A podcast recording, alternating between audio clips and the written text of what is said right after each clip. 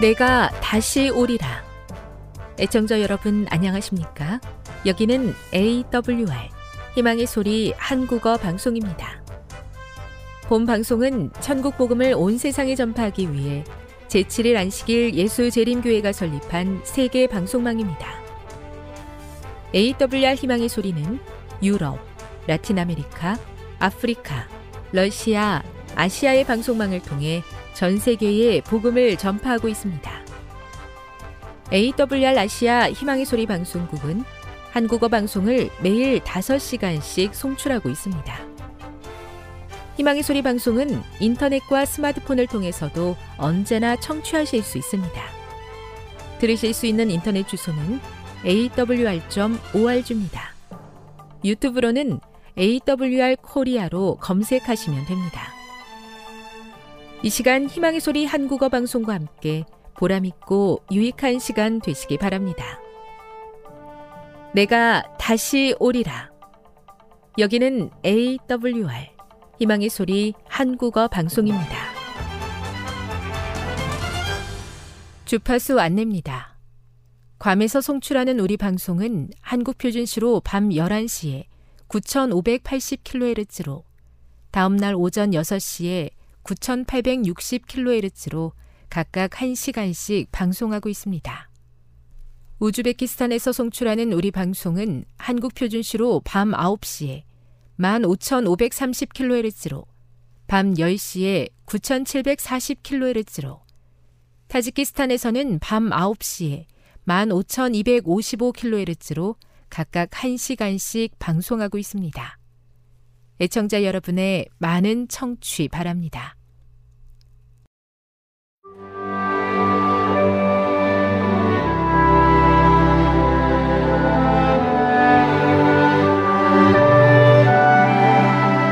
읽어주는 교과 첫째 날 1월 1일 일요일 우리는 하나님의 가족의 일원 이러므로 내가 하늘과 땅에 있는 각 족속에게 이름을 주신 아버지 앞에 무릎을 꿇고 비노니 에베소서 3장 14, 15절 이 구절에서 어떤 이미지가 떠오르는가? 그것을 통해 어떤 소망을 발견하는가? 예수님께서는 그분의 사역 초기에 이렇게 말씀하셨다. 그러므로 너희는 이렇게 기도하라. 하늘에 계신 우리 아버지여, 이름이 거룩히 여김을 받으시오며.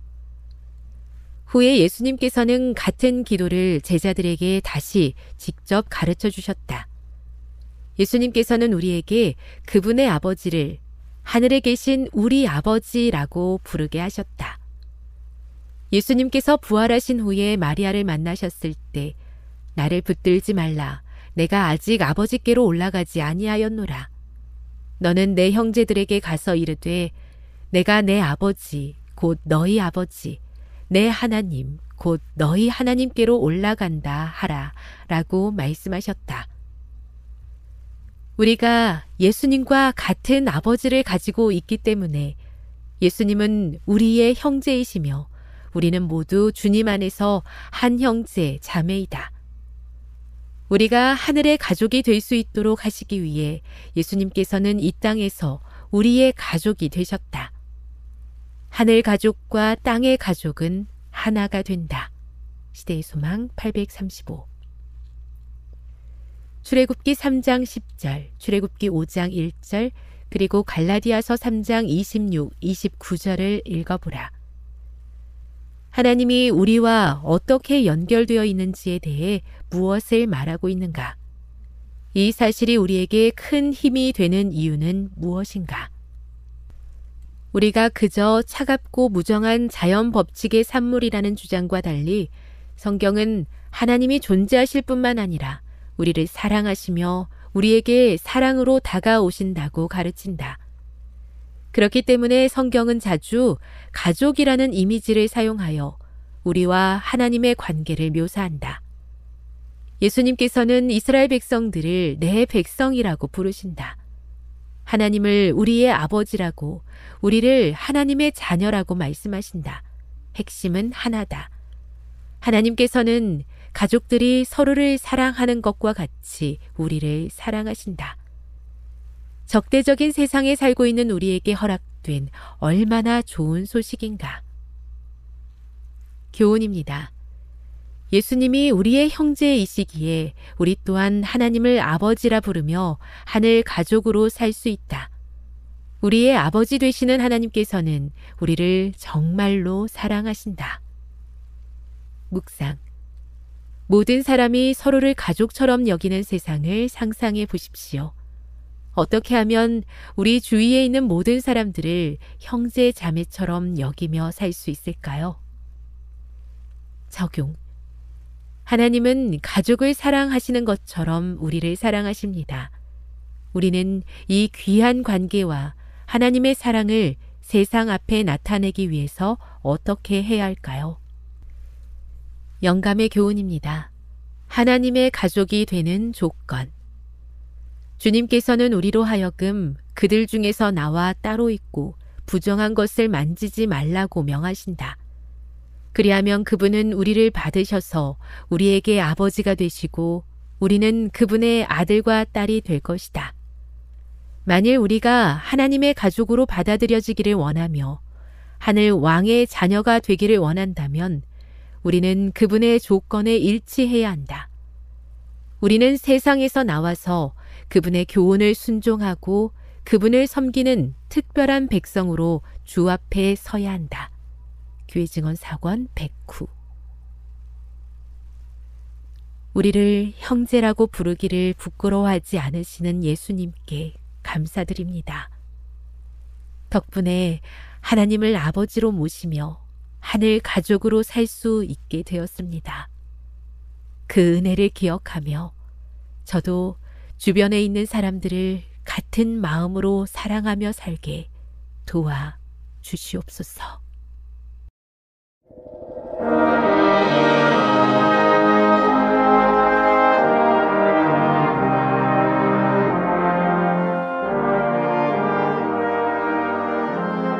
희망의 소리 청취자 여러분, 주 안에서 평안하셨습니까? 방송을 통해 여러분들을 만나게 되어 기쁩니다. 저는 박용범 목사입니다. 이 시간 하나님의 은혜가 우리 모두에게 함께 하시기를 바랍니다. 이 시간에는 하나님께서 사람들에게 기대하시는 세 가지 모습이란 제목으로 함께 은혜를 나누고자 합니다. 하나님께서 사람들에게 기대하시는 세 가지 모습이라는 제목입니다. 오늘 본문은 사무엘상 15장 17절부터 23절까지 있는 말씀입니다. 사무엘상 15장 17절로 23절입니다. 사무엘이 가로되 왕이 스스로 작게 여길 그때 이스라엘 지파의 머리가 되지 아니하셨나이까 여호와께서 왕에게 기름을 부어 이스라엘 왕을 삼으시고 또 왕을 길로 보내시며 이르시기를 가서 죄인 아말렉 사람을 진멸하되 다 없어지기까지 칠하셨거늘. 어짜의 왕이 여호와의 목소리를 청종치 아니하고 탈취하기에만 급하여 여호와의 악하게 여기시는 것을 행하였나이까? 사울이 사무엘에게 이르되 나는 실로 여호와의 목소리를 청종하여 여호와께서 보내신 길로 가서 아말렉 왕 아각을 끌어왔고 아말렉 사람을 진멸하였으나 다만 백성이 그 마땅히 멸할 것 중에서 가장 좋은 것으로 길갈에서 당신의 하나님 여호와께 제사하려고 양과 소를 취하였나이다. 사무엘이 가로되 여호와께서 번제와 다른 제사를 그 목소리 순종하는 것을 좋아하심같이 좋아하시겠나이까? 순종이 제사보다 낫고 듣는 것이 수양의 기름보다 나으니 이는 거역하는 것은 사술의 죄와 같고 완고한 것은 사신 우상에게 절하는 죄와 같음이라. 왕이 여호와의 말씀을 버렸으므로 여호와께서도 왕을 버려 왕이 되지 못하게 하셨나이다. 오늘 본문은 처음 가진 마음이 변함으로 하나님을 떠나고 있는 사울의 모습을 보여주고 있습니다. 하나님의 말씀을 따르지 않고 자신의 생각을 따르는 사울을 보면서 하나님께서 사람들에게 기대하시는 모습이 무엇인지를 보여주고 있습니다. 그렇다면 하나님께서 사람들에게 기대하는 모습은 어떤 것일까요? 본문을 통해 생각해 보고자 합니다. 첫째는 하나님은 사람들이 스스로를 작게 여기는 겸손의 사람이 되길 기대하십니다. 하나님은 사람들이 스스로를 작게 여기는 겸손의 사람이 되길 기대하십니다. 본문은 17절입니다. 사무엘상 15장 17절입니다. 사무엘이 가로되 왕이 스스로 작게 여길 그때 이스라엘 지파의 머리가 되지 아니하셨나이까 여호와께서 왕에게 기름을 부어 이스라엘 왕을 삼으시고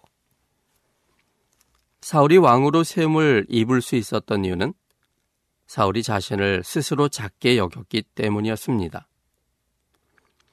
스스로 작게 여겼다는 것은 자신의 생각을 따르기보다는 크신 하나님의 생각을 따르고자 하는 마음이 있었다는 뜻입니다. 참된 겸손이란 내 자신을 내리는 것이 아니라 다른 사람을 인정하며 높이는 것입니다. 사울이 왕으로 세움 받을 수 있었던 것은 하나님의 생각을 더욱 높임으로 자신의 생각보다 우선시하는 겸손 때문이었습니다. 이 말을 자칫 오해하면 하나님은 독재적인 분이기 때문에 하나님을 거슬리는 행위를 절대 용납 못하시는 분이신가라고 생각할 수 있습니다. 그러나 절대로 그런 것이 아닙니다. 사람의 생각은 사망적이기 때문에 생명이신 하나님의 생각을 벗어나서 사람의 생각대로 따르면 결국은 사망으로 끝나버리기 때문에 하나님은 사람들이 사람들의 생각대로 사는 것을 우려하시는 것입니다. 로마서 3장 13절부터 18절까지 있는 말씀을 보겠습니다. 로마서 3장 13절로 18절입니다. 저희 목구멍은 열린 무덤이요. 그 혀로는 속임을 베풀며 그 입술에는 독사의 독이 있고 그 입에는 저주와 악독이 가득하고 그 발은 피 흘리는데 빠른지라. 파멸과 고생이 그 길에 있어 평강의 길을 알지 못하였고 저희 눈앞에 하나님을 두려함이 없는 이람과 같으니라. 이처럼 사람의 생각은 하나님과 반대 입장입니다. 하나님을 사랑하지 않고 하나님을 떠나버리고 싶어 합니다. 결국 생명의 관계를 끊어버리기 때문에 그것은 바로 사망이 되어버립니다. 또는 로마서 8장 6절 7절입니다. 로마서 8장 6절 7절 육신의 생각은 사망이요 영의 생각은 생명과 평안이니라. 육신의 생각은 하나님과 원수가 되나니 이는 하나님의 법에 굴복치 아니할 뿐 아니라 할 수도 없습니다. 여기 육신은 하나님을 떠난 사람을 말합니다. 하나님을 떠난 사람의 생각은 사망입니다. 그가 생각 속에 나오는 모든 생각들, 그가 욕구 속에 있는 모든 것들, 그것은 결국 사망에 이르게 하는 것입니다. 하나님의 생각과 반대가 되고 하나님을 좋아하지 않습니다. 하나님의 품성에 굴복지 않고 자신이 원하는 대로 갑니다. 그 결과는 영원한 사망입니다. 창세기 6장 5절입니다. 하나님을 떠날 때 사람들이 얼만큼 바뀔 수 있는지 적나라하게 보여줍니다. 창세기 6장 5절. 여호와께서 사람의 죄악이 세상의 관영함과 그 마음의 생각의 모든 계획이 항상 악할 뿐임을 보시고 사람들이 하나님을 떠나면 죄의 본성에 사로잡히고 결국 그것은 모든 면에서 하나님과 반대 입장에 서게 됩니다. 그 마음의 생각의 모든 계획이 항상 악하게 됩니다. 사망적으로 변해버린다는 뜻입니다. 그래서 하나님은 사람들의 생각대로의 삶이 결국 하나님을 떠나 사망으로 끝나버리기 때문에 하나님은 사람들이 사람들의 생각대로 사는 것을 우려하시는 겁니다. 하나님과의 관계가 끊어진 이유, 사람들의 생각은 변했습니다.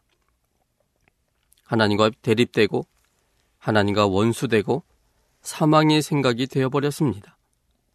모든 사람에게 적용되기 때문에 하나님은 사람들이 스스로를 작게 여기고 하나님의 생각을 따르는 겸손의 사람이 되기를 원하시는 것입니다. 이것이 사람이 생명 속에 있는 유일한 방법이기 때문입니다. 성경의 초점은 생명과 존재에 있습니다. 사람이 하나님과의 관계가 끊어진 이후에 모두 비생명, 비존재가 되었기 때문에 그 어떤 것보다도 사람이 생명과 존재가 되어야만 했습니다. 우리의 죄된 본성의 생각을 크게 생각하면 하나님과는 점점 더 멀어지게 됩니다. 그런데 우리 생각을 의지하면 하나님과 점점 더 멀어짐에도 불구하고 내 자신의 생각을 따르는 이유는 내 자신의 생각이 훨씬 더 현실적일 것 같은 착각 때문입니다. 그래서 그 길에는 사람들이 많이 찾습니다. 그러나 그 길의 결국은 멸망입니다. 예수님은 이 부분을 마태음 7장 13절과 14절에 있는 말씀을 통해서 이렇게 말씀하셨습니다. 마태복음 7장 13절과 14절입니다. 좁은 문으로 들어가라. 멸망으로 인도하는 문은 크고 그 길이 넓어 그리로 들어가는 자가 많고 생명으로 인도하는 문은 좁고 길이 협착하여 찾는 이가 적음이니라. 우리가 하나님에 의해서 태어났음을 확실히 인식해야 합니다. 우리가 하나님의 사랑으로만 살고 있음을 확실히 인식해야 합니다. 그래야만 내 생각을 의지하는 대신에 하나님의 생각을 의지하게 됩니다. 그것이 결국 생명 안에 있는 유일한 길입니다.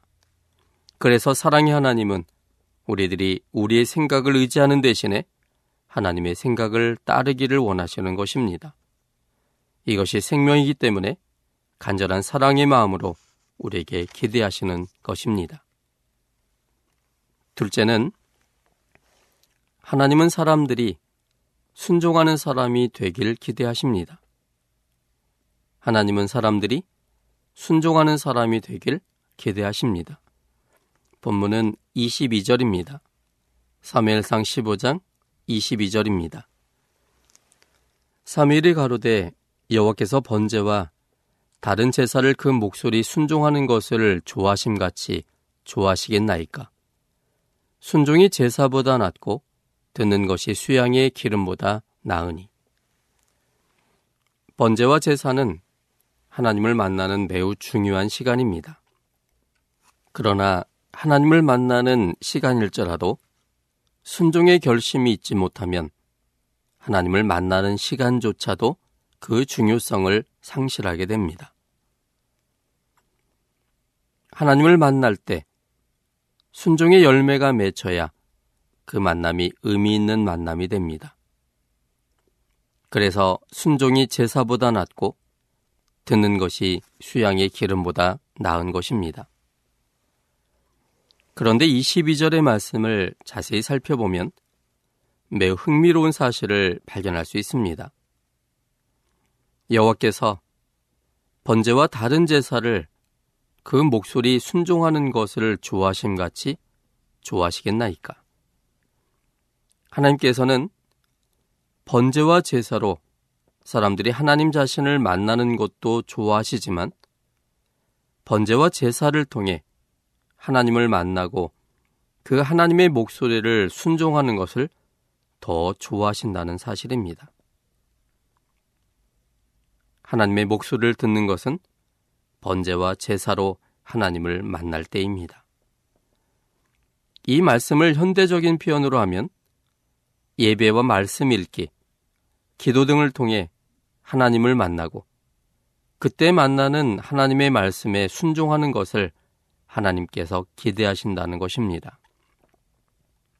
하나님의 목소리는 예배를 통해서 들을 수 있습니다. 하나님의 목소리는 말씀을 볼 때 들을 수 있습니다. 하나님의 목소리는 기도할 때 들을 수 있습니다.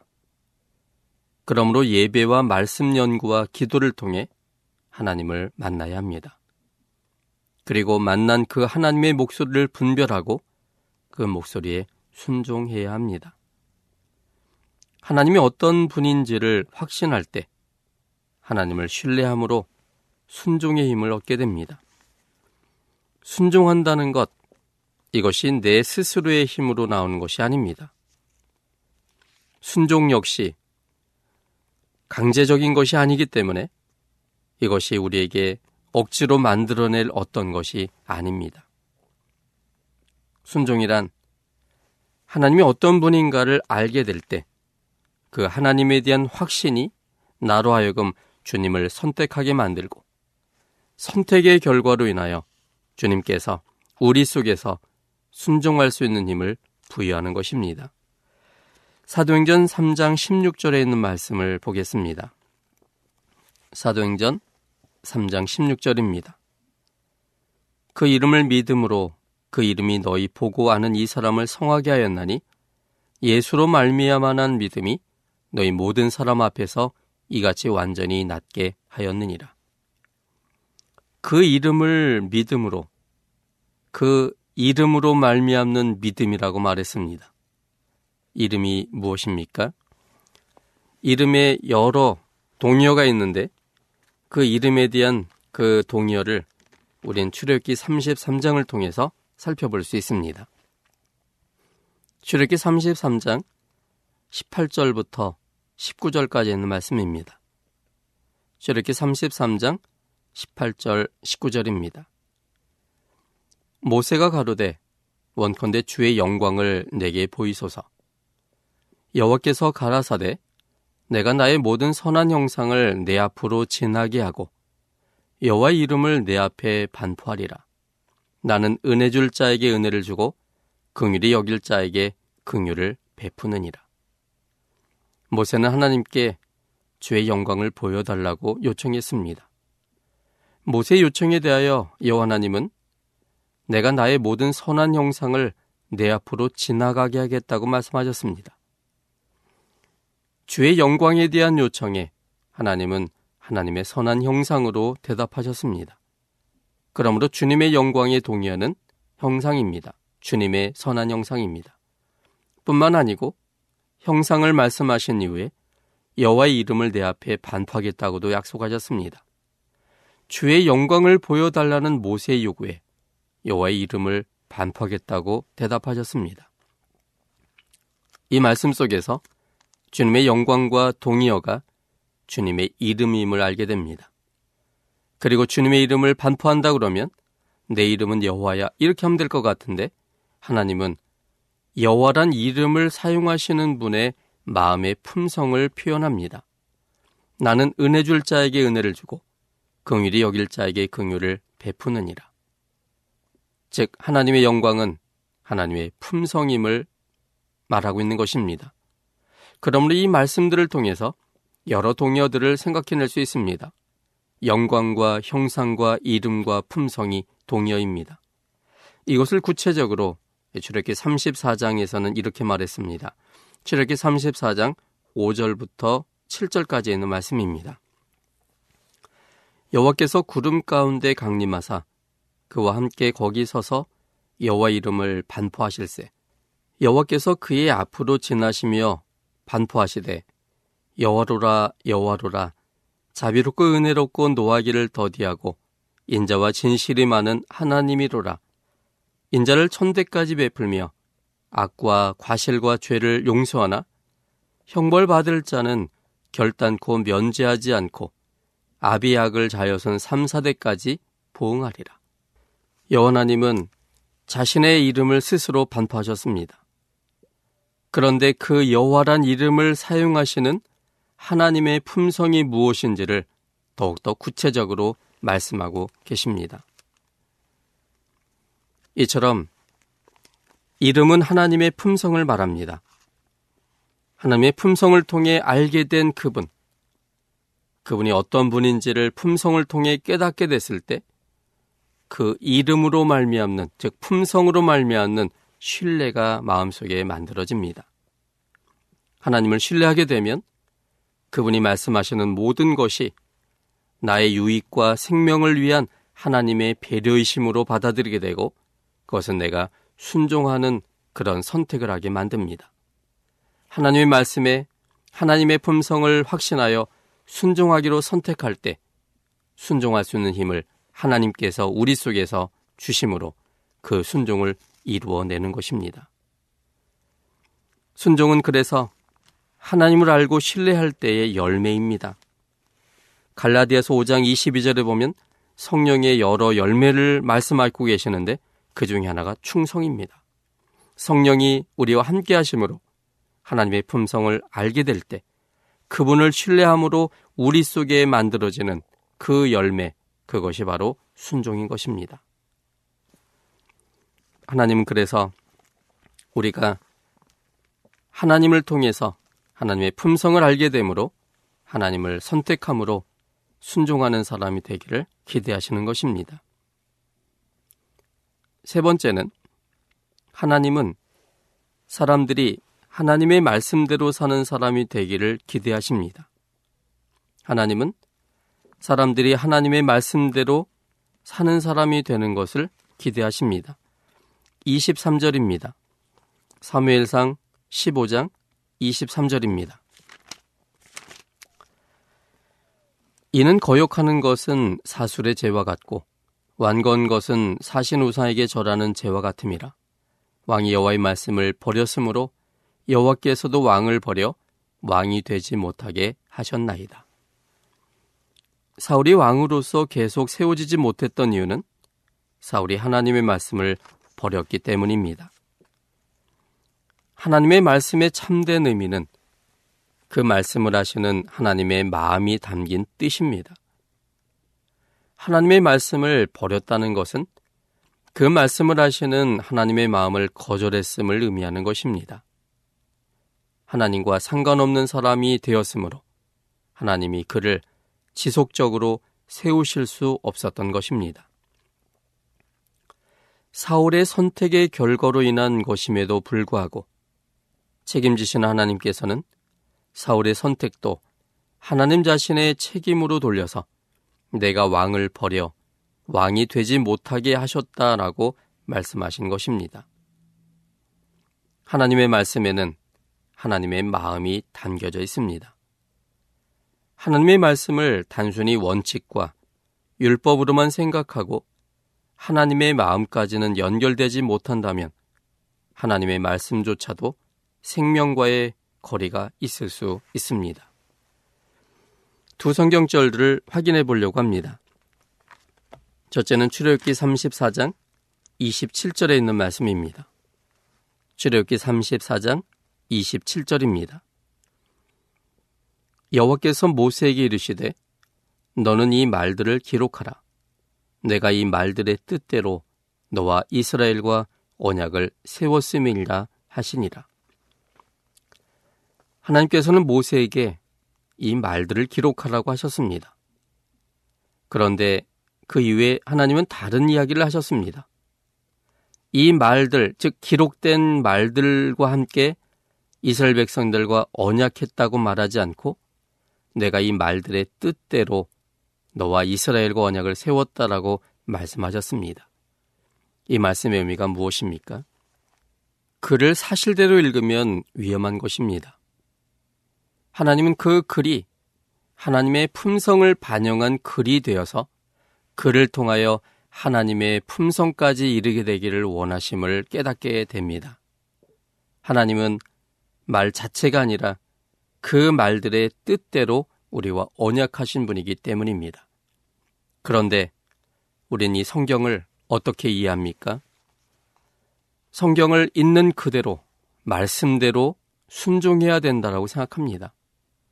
그런데 그것은 아주 중요한 핵심적인 진리를 놓치는 것입니다. 글은 우리에게 생명을 주지 않습니다. 그 글을 말씀하신 하나님이 생명이지 그 글 자체는 생명일 수 없습니다.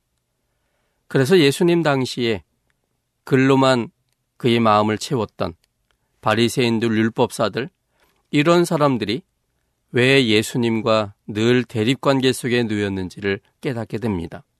그들은 하나님을 받아들인 것이 아니라 글의 지식만을 받아들였기 때문입니다. 글 속에는 생명이 없습니다. 글 자체는 생명이 되지 않습니다. 그런데 그 글을 말씀하신 하나님을 글을 통해 받아들이게 되고 알게 되고 깨닫게 되면 그분의 사랑에 감동하여 그분을 나의 생명의 주인이요 구원자로 인정하고 선택하게 되면 그분과의 연결을 통해 그제서야 생명이 되는 것입니다. 그래서 하나님은 글이라는 도구를 통해 우리를 만나지만 글 자체의 지식과 우리가 연결되기를 원치 않으시는 겁니다. 그 글을 말씀하신 하나님의 품성 속에서 하나님을 알게 되고 그래서 하나님 주신 의지의 자유로 하나님을 선택함으로 하나님과 우리가 연결되기를 원하시는 것입니다. 이제 두 번째 성경은 요한복음 5장입니다.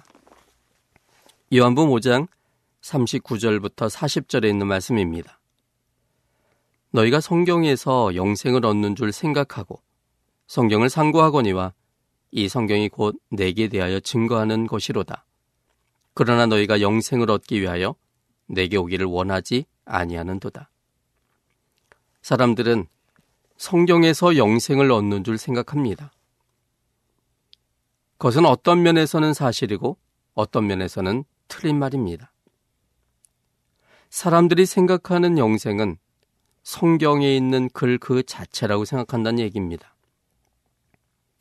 성경은 하나님의 말씀을 기록한 것일 뿐, 그 말씀 속에 계신 하나님을 내가 새롭게 발견하며 그 하나님을 만나는 경험을 갖지 않는다면, 아무리 그것이 맞는 말이고 교리고 지식이라 할지라도 그것 자체는 우리에게 생명을 줄 수가 없습니다. 여러분, 글 자체가 어떻게 생명이 될 수 있겠습니까? 글은 생명이 되지 않습니다. 그런데 그럼에도 불구하고 성경을 생명의 책이라고 말할 수 있는 이유는 이 성경이 예수님에 대하여 증거하는 것이기 때문입니다. 글을 통하여, 성경을 통하여 그곳에 계신 그 말을 하신 그 예수님을 우리가 발견하게 될 때, 주님과의 관계를 통하여 영원한 생명이 우리에게 임하게 되는 것입니다. 그런데 예수님은 성경이 그런 역할을 함에도 불구하고 예수님께로 오지 못하여 성경의 진리 속에만 성경의 지식 속에만 한정되어진 사람들을 향하여 안타깝게 이야기하신 겁니다. 그러나 너희가 영생을 얻게 하여 내게 오기를 원하지 아니하는도다. 그를 통하여 지식은 상당한데 그 글을 말씀하신 하나님을 알지 못한 채 다른 하나님을 믿거나 혹은 글대로만 순종함으로 하나님과 상관없이 교제 없이 그저 내가 이것을 말씀대로 지키고 있다는 생각 속에 생명이라고 착각하고 있기 때문에 하나님은 매우 슬픈 것입니다. 하나님은 사람들이 하나님의 말씀에 순종하여 살기를 기대하시며 더 자세히 말한다면 하나님 말씀에 담긴 하나님의 마음과 연결되어 살기를 원하십니다. 우리를 살게 하는 것이 생기인 하나님의 사랑입니다. 하나님의 사랑이 우리에게 하나님 말씀 안에서 연결될 때 사람은 행복해지고 의미를 찾게 됩니다. 하나님께서는 우리들에게 기대하는 것이 있습니다. 첫째는 하나님의 생각을 높임으로 스스로의 생각을 작게 여기는 겸손의 삶입니다. 둘째는 하나님의 뜻에 순종하는 삶입니다. 셋째는 하나님의 말씀 속에서 하나님의 사랑의 마음과 연결되는 생명력 충만한 삶입니다. 우리가 언제나 하나님의 생명력으로 생명력 충만한 삶이 되시고 하나님의 뜻과 생각대로 삶으로 지혜 충만하며 능력 충만한 삶이 되시기를 바랍니다. 지금 여러분께서는 AWR 희망의 소리 한국어 방송을 듣고 계십니다.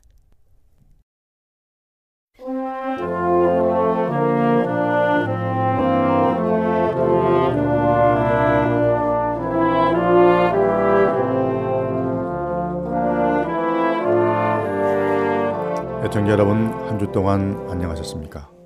한국연합회 성경연구소장 임봉경 목사입니다.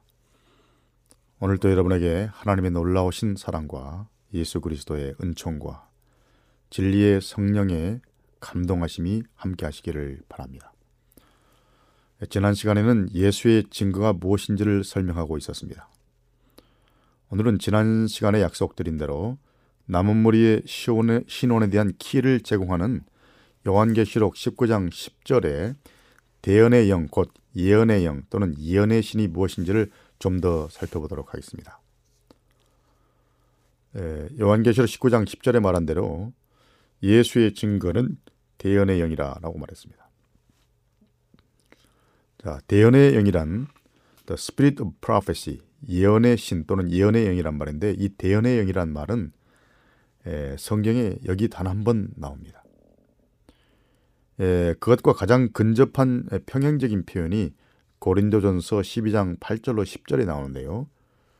에, 거기서 성령께서 영적인 은사 가운데 하나로 예언의 은사를 주신다는 것을 지적하고 있습니다. 이 예언의 은사를 받은 사람은 선지자, 선지자 또는 예언자라고 일컬어지고 있습니다.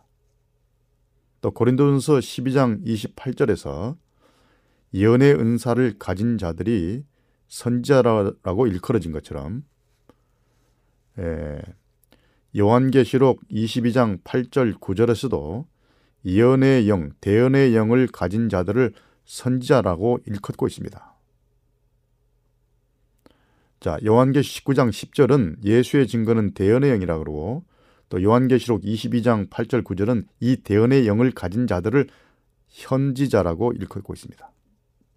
그러므로 대언의 영을 마지막 시대에 받은 사람을 선자라고 성경은 일컫고 있습니다. 그럼 성경의 선자와 이런 성경이 닫힌 이후에 말세에 주어질 예언의 영을 받은 선자와 다른 점이 무엇인가 이런 문제는 또 다음에 살펴볼 것입니다. 자, 대언의 영이란 말이 나오는 요한계시록 19장 10절과 요한계시록 22장 8절 9절은 거의 동일한 상황에서 주어진 것입니다. 요한이 천사의 발 앞에 엎드려 경배하라고 하고 있습니다. 두 절 다. 그런데 두 본문에서 다 천사의 대답은 거의 동일하지만 그 차이점을 보면 의미가 있습니다. 19장 예, 10절에서 형제라 불린 자들은 예수의 증거를 가진 이라는 구절로 그 신원이 밝혀지고 22장 9절에서는 그 형제라 형제라 불린 자가 간단하게 선제라고 일컬어지고 있습니다. 그러니까 19장 10절에서 형제라고 한 사람들이 바로 예, 선제라는 것입니다. 성경이 성경을 해석한다는 원칙에 비춰볼 때 이 본문을 비교해 보면 본문들을 비교해 보면 19장 10절의 대연의 영 또는 예언의 씨는 일반 교인 전체가 누구나 다 소유할 수 있는 것이 아니고 하나님께서 특별히 선지자라고 칭하는 자들에게만 주시는 어떤 특별한 기능을 가진 특별한 은사를 가리킨다고 결론 지을 수밖에 없습니다. 요약하면 남은 자의 특징은 하나님의 계명 곧 말씀을 존중하고 그 말씀을 지키고 보존하며 또 예수의 증거 곧 예언의 영, 대언의 영을 가진 자들이라고 말하고 있습니다. 그런데 그 예수의 증거는 대언의 영인데 그 대언의 영이란 예언의 선물로서 특별히 부름을 받은 선지자라 일컬어지는 자들에게 주어지는 은사를 말하고 있습니다. 그런데 좀 재밌는 관찰이 있습니다. 구약 성경을 아람어로 번역한 것을 탈굼이라 하는데요. 이 탈굼이라는 성경은 성경을 연구해 보면 흥미로운 점을 발견할 수 있습니다. 즉 구약의 표현 중에 Holy Spirit 성령 또는 The Spirit of God 하나님의 영 또는 하나님의 신 또는 the spirit of 야훼, 야훼의 신이나 야훼의 영 이런 표현과 예언의 신, 대언의 영, 다시 말하면 spirit of prophecy. 요한계시록 19장 10절에 있는 spirit of prophecy, 대언의 영이란 말을 같은 의미로 보고 번역하고 있습니다.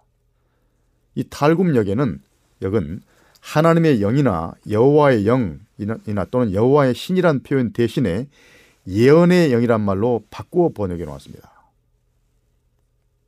그러므로 그 탈굼을 잘 알고 있었던 요한 당시의 유대인들은 예언의 영 또는 대언의 영이란 말이 무슨 말인지를 금방 알았을 것입니다. 이것은 예언의 영이다.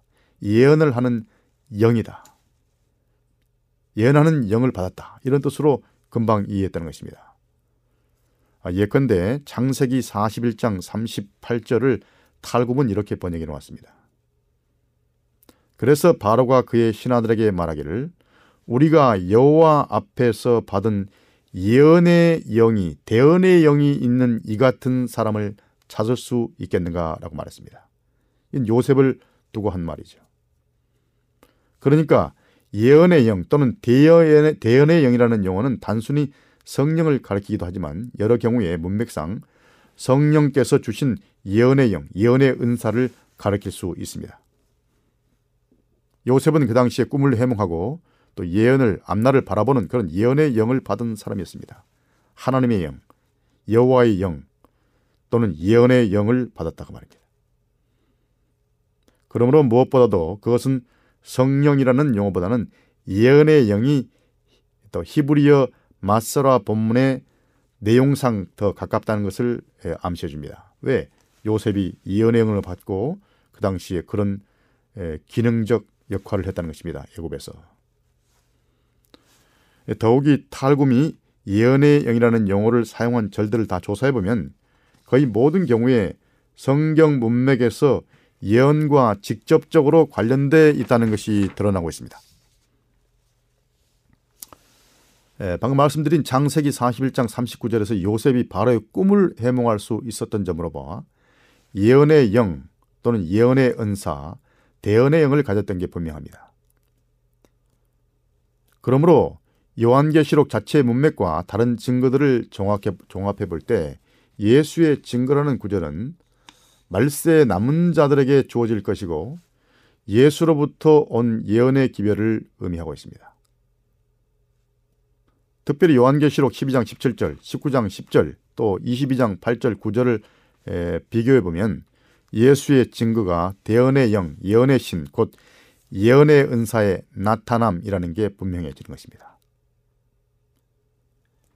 이런 예언의 영의 회복이 말세에 일어날 것이고 그것은 더욱더 예수의 증거, 곧 하나님의 말씀인 성경의 진리를 더욱더 밝히 드러내는 기능을 하게 될 것입니다. 그러면 성경에 기록되지 않은 이런 선자들의 역할이 필요하고 또 그런 사람들이 있었을까요? 성경에 영감받은 기자들은 비록 그 기별이 정경 66권에 포함되진 않았으나 이런 예언의 은사를 행사했던 20명 이상의 비정경, 성경의 기록 선자로 나타나지 않은 비정경 선자들을 언급하고 있습니다. 예컨대 예, 나단이나 갓, 이또, 아가보 어, 등의 선자들이 있습니다. 더욱이 이런 예언의 은사는 구약이나 신약 시대의 남자에게만 국한되지 않았습니다. 드보라, 훌다, 빌립의 네 딸과 같은 여 선자들도 기능했습니다. 활약했습니다. 그러나 이들이 기록한 그 내용 전체가 정경에 들어있지는 않습니다. 이들은 정경 선자는 아니었지만 그들도 역시 권위 있는 영감받은 선자의 기능을 했습니다. 에, 이런 선자들을 우리는 비정경, non-canonical prophet, 비정경 선자라고 일컫습니다. 정경 속에 에, 기록이 들어있지 않지만 그러나 에, 그 시대에 에, 선자로 기능한 선자들을 말한 것입니다. 따라서 앞에서 언급한 대로 신약의 기자들은 그 어디에서도 예언의 은사가 사도 시대의 교회와 함께 끝장났다라고 말하지 않습니다. 오히려 바울은 그가 에베소 4장 11절에 열거한 다른 성령의 은사들과 함께 우리가 다 하나님의 아들을 믿는 것과 아는 일에 하나가 되어 온전한 사람을 이루어 그리스도의 장성한 분량이 충만한 데까지 이르도록 성령의 은사가 계속될 것이라고 말하고 있습니다. 11절에서 언급된 모든 다른 특별한 은사들이 아직도 교회에서 필요하고 남녀들에게 아직도 이런 직임을 채우도록 성령에 의해 자격이 부여된 것처럼 선자의 기능과 예언의 영, 예언의 은사도 계속되어야 하는 것이 마땅한 것입니다. 정경, 성경 66권은 닫혔지만 그 성경을 더 밝히 비추어지는 해석하고 더 깊이 깨닫게 하는 예언의 영, 예언의 은사가 여전히 필요하는, 필요하다는 말일 겁니다. 그러므로 이 성경에서 예언의 은사라는 예언은 미래를 예언하는 것을 넘어서서 또 교훈하고 책망하고 경고하고 성경의 내용을 더 밝히 드러내는 기능을 한 것이 예언의 은사입니다. 자, 그러면 정경이 닫힌 후에 나타나는 예언의 은사와 성경은 어떤 관계를 지닐까요?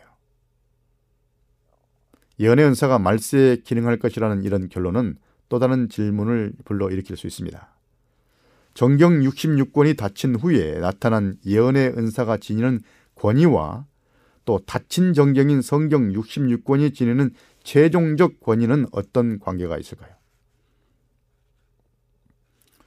성경은 정경이 닫힌 후에 나타날 예언의 은사를 우리가 어떻게 받을지를 말하고 있습니다. 오늘날 예언의 은사에 대해서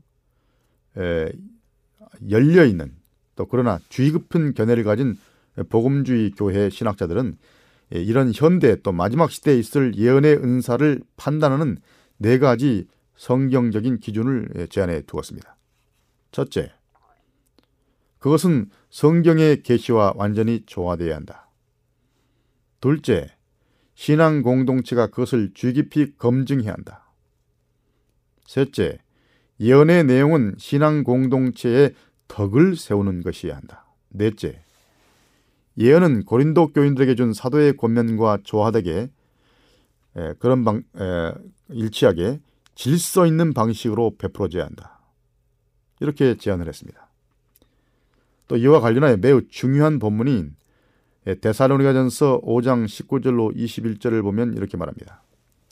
성령을 소멸치 말며 예언을 멸실치 말고 범사에 헤아려 좋은 것을 취하고 악은 모양이라도 버리라.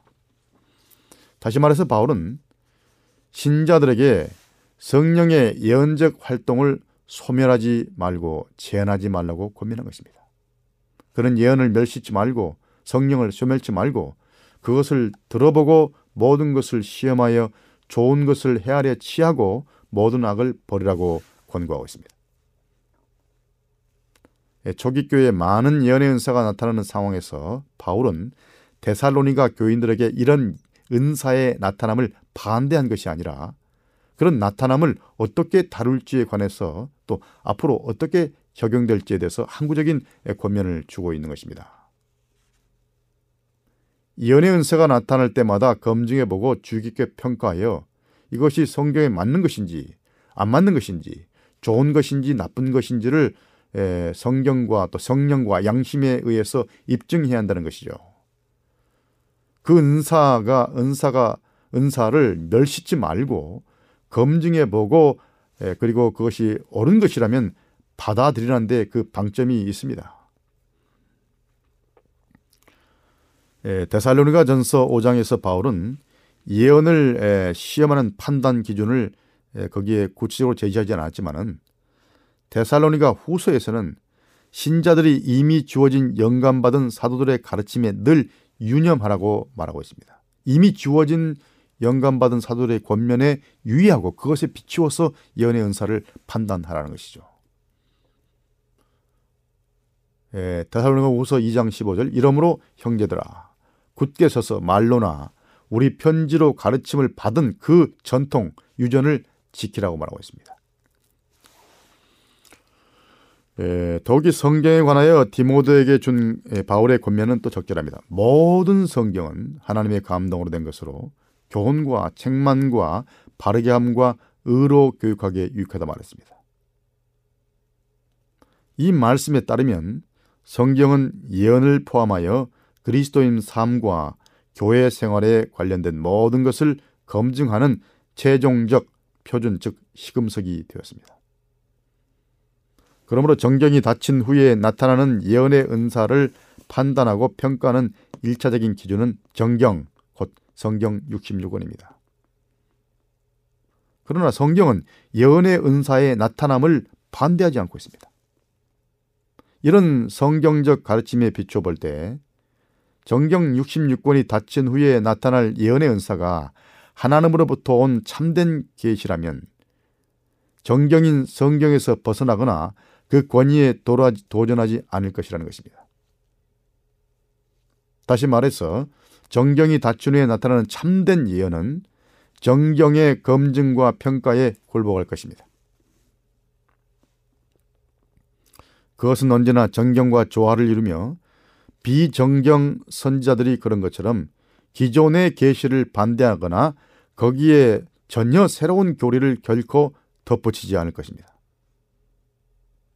다시 말해 하나님께서 특별한 정황 가운데 처한 당신의 백성들에게 당신 자신의 뜻에 맞게 예언의 계시를 줄 수 있다고 해서 그런 예언의 선물이 삶의 원천이며 신앙과 실천의 경경인 성경에서부터 신자들을 돌아서게 하지는 않을 것입니다. 오히려 그런 예언의 선물이 신자들을 성경으로 더 이끌어 줄 것입니다.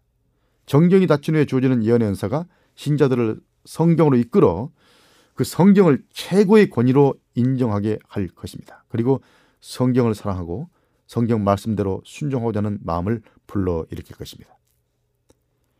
마지막 교회는 마지막 시대의 예언의 선물을 받은 엘렌지 화이트를 정경 후 선자로 그러니까 말하자면 보고 있습니다. 그녀는 예, 정경, 성경의 완전성과 권위에 전혀 도전하지 않는 정경 후 선자였다고 봅니다. 성경에 나오는 비정경 선자들의 경우처럼 그녀의 영감은 정경 선자들의 영광과 동질의 것이었으나 그녀의 권위가 성경의 권위와 동일한 것은 아니었습니다. 그녀의 그런 성경의 권위 아래 있는 것이고 성경이 최종적 권위고 최종적 표준이고 검증이고 시금석이 되었습니다. 그러므로 그녀의 글이 정경의 표준에 맞지 않는다면 그 글은 맞지 않는 것입니다. 그녀는 성경을 최고의 권위로 높이면서 성경의 가르침을 확대하고 밝히고 강화하고 적용하는 데 노력을 기울였습니다. 자, 그럼 오늘은 여기까지 하고 다음 시간에 또 이 문제를 계속해서 좀 더 깊이 깊이 다루도록 하겠습니다. 그럼 다음 시간까지 안녕히 계십시오.